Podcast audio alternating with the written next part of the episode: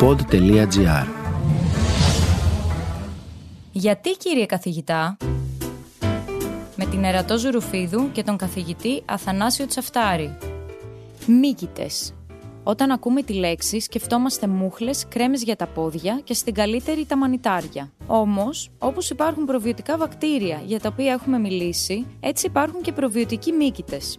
Και όπως φαίνεται, χωρίς αυτούς, όχι μόνο δεν θα υπήρχε η ζωή όπως την ξέρουμε, αλλά δεν θα υπήρχαν και οι εικόνες που θα κρίζουν.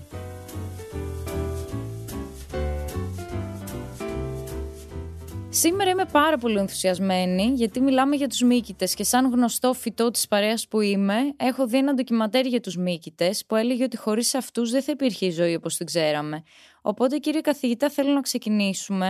Την τελευταία φορά, μιλώντας για τα προβιωτικά, δηλαδή τα φιλικά συμβιωτικά μικρόβια του ανθρώπου, εστιάσαμε στα προβιωτικά βακτήρια και αναφερθήκαμε στα διάφορα τρόφιμα, τα γιαούρτια και αυτά που είπαμε που μας δίνουν αυτά τα προβιωτικά. Και όπως είδαμε η Ελλάδα έχει πολλά από αυτά τα τρόφιμα. Έτσι είναι. Έχουμε μιλήσει για τα γιαούρτια, τα ξινογάλατα, τα ριάνια κλπ. Και μια σειρά άλλων τέτοιων προβιωτικών τροφίμων, τα τουρσιά και ούτω καθεξής. Ωραία. Αναφέρατε όμως ότι υπάρχουν και προβιωτικοί μύκητες. Αρχικά για όσους τυχαίνει να μην γνωρίζουν για όλους αυτούς τους μικροοργανισμούς, μπορείτε να μας διευκρινίσετε τι διαφέρουν τα βακτήρια από τους μύκητες που εξετάζουμε σήμερα; Ναι, βεβαίως. Τα βακτήρια είναι προκαριωτικοί οργανισμοί. Κάριον είναι ελληνική λέξη, σημαίνει πυρήνας.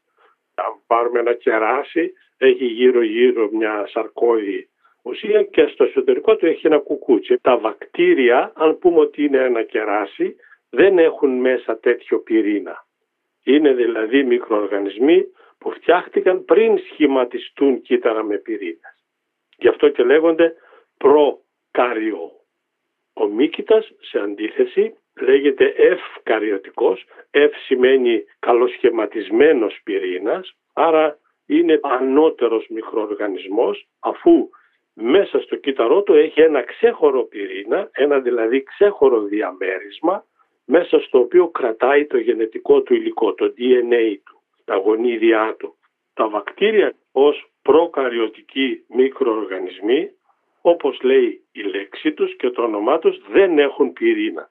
Σημαίνει ότι μέσα στο κύτταρό τους το γενετικό τους υλικό, δηλαδή τα γονίδια τους, το DNA τους, είναι χήμα, σκόρπιο μέσα σε μια ας το πούμε πλαστική σακούλα. Αυτή είναι η διαφορά προκαριωτικών μικροοργανισμών από τους ευκαριωτικούς μικροοργανισμούς που είναι οι μύκητες.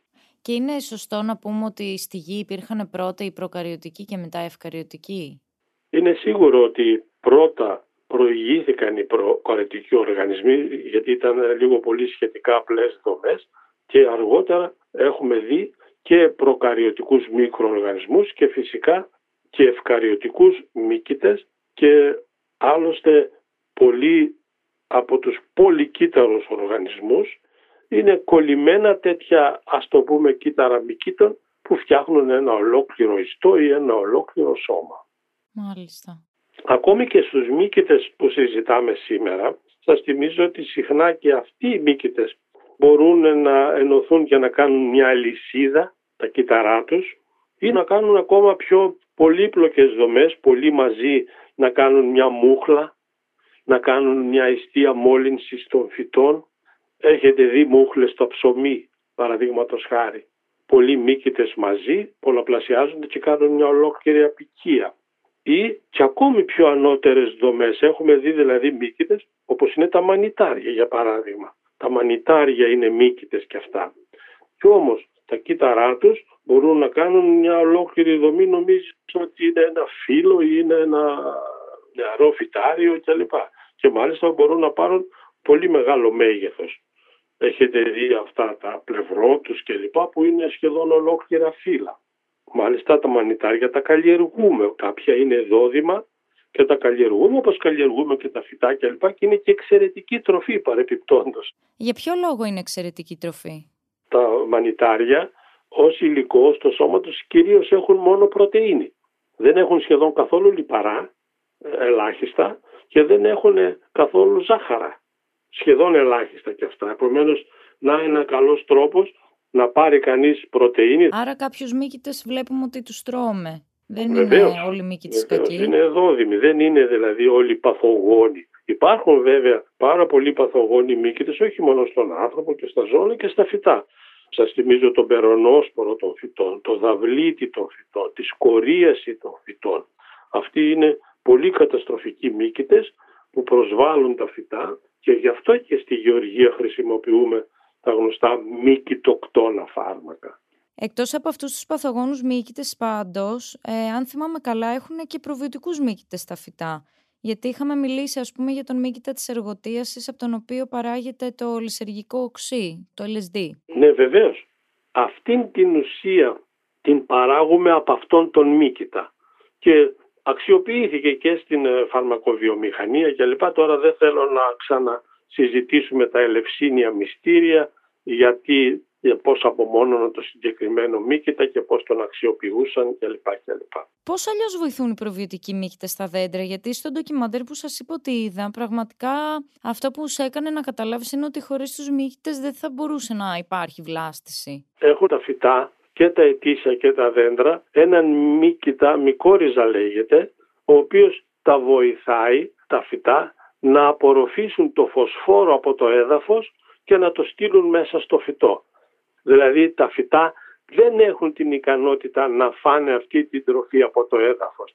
Τα καταφέρνουν χάρη στη συμβίωσή τους με έναν τέτοιο μύκητα φιλικό που κάνει αυτή τη δουλειά. Να πω ότι σχεδόν όλα τα ζώα και ο άνθρωπος έχει τέτοιου είδους προβιωτικούς μύκητες για να κάνει αντίστοιχες τέτοιες ωφέλιμες διεργασίες. Τα κατσίκια, τα πρόβατα που τρώνε ας το πούμε κομμάτια από φύλλα και δέντρα και κορμούς κλπ τα οποία έχουν πολύ λιγνίνη και κυταρίνη.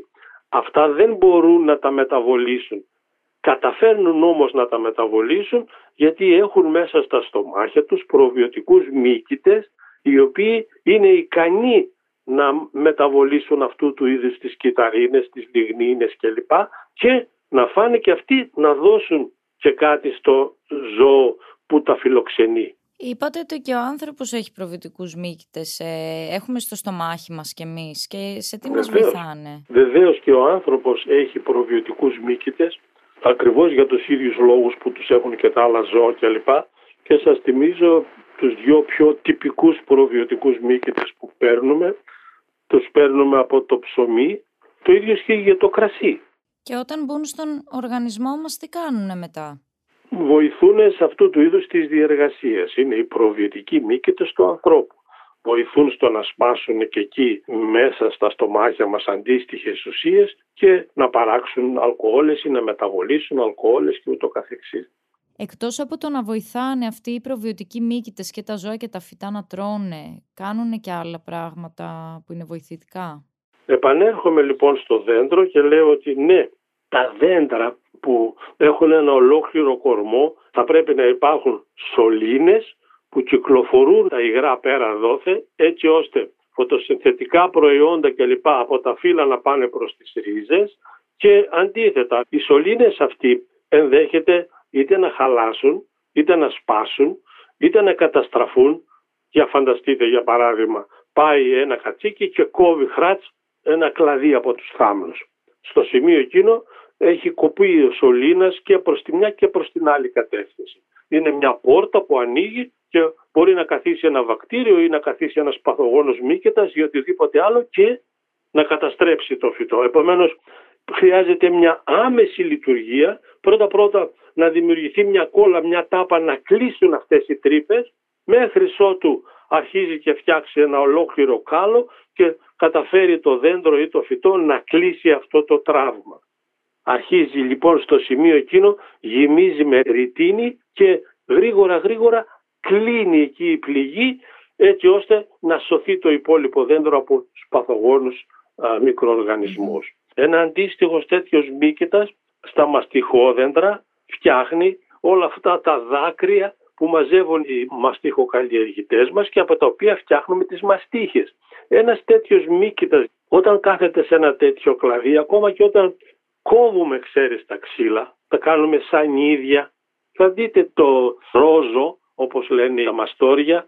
Στο σημείο λοιπόν εκείνο υπάρχει αυτός ο μύκητας και μπορεί να επιβιώσει εάν δεν είναι η ίδια η ξυλία βρασμένη. Θα δείτε τους ρόζους αυτούς κατά διαστήματα, ειδικά όταν είναι ξύλα από πεύκα κλπ. θα δείτε να δακρύζουν.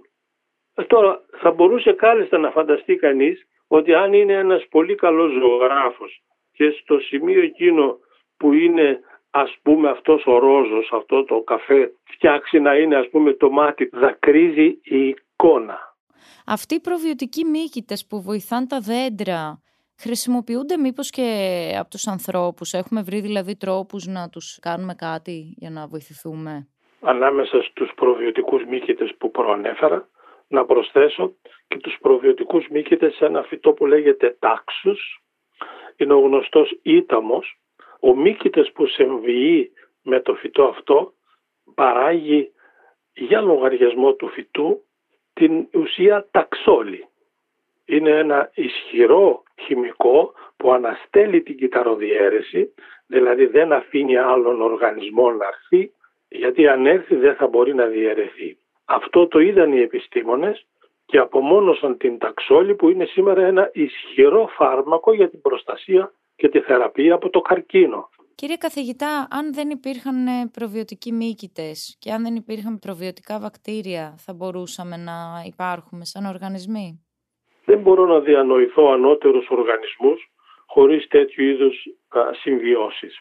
Κανόνας είναι η συμβίωση. Η συμβιωτική πορεία μεταξύ απόμακρων οργανισμών, ας το πούμε το ευκαριωτικό κύτταρο του μύκητα ή το δικό μας ή του φυτού, πάρτε το δικό μας το κύτταρο. Φιλοξενεί μέσα ένα σωρό μικρόβια που λέγονται μυτοχόνδρια. Τα θεωρούμε τώρα δικά μας οργανίλια, αλλά τα μυτοχόνδρια ήταν κάποια στιγμή ελεύθερα ζώντα βακτήρια, προκαριωτικοί δηλαδή μικροοργανισμοί, που ήρθαν και συμβίωσαν με το ζωικό κύτταρο. Η συμβίωση ήταν κανόνας εργαλείο στην εξέλιξη των οργανισμών. Δεν ήταν δηλαδή γραμμική εξέλιξη το ένα στο άλλο και από εκεί εδώ. Όχι, ανταμώνανα τα εξελικτικά δέντρα. Μια γραμμή μπορούσε να πάρει κέρδος και να βοηθήσει ή να βοηθηθεί από την παραδιπλανή της. Μάλιστα. Η φύση όλο της το μεγαλείο. Βεβαίως. Τέλεια. Σας ευχαριστώ πολύ κύριε καθηγητά. Να είστε καλά. συνέχεια. Να είστε καλά. Ακούσατε το podcast «Γιατί κύριε καθηγητά» με την Ερατό Ζουρουφίδου και τον καθηγητή γενετικής και πρώην Υπουργό Αγροτικής Ανάπτυξης και Τροφίμων Αθανάσιο Τσαφτάρη. Αναζητήστε όλα τα επεισόδια της σειράς στο pod.gr, Spotify, Google Podcasts, Apple Podcasts ή σε όποια άλλη πλατφόρμα ακούτε podcast από το κινητό σας.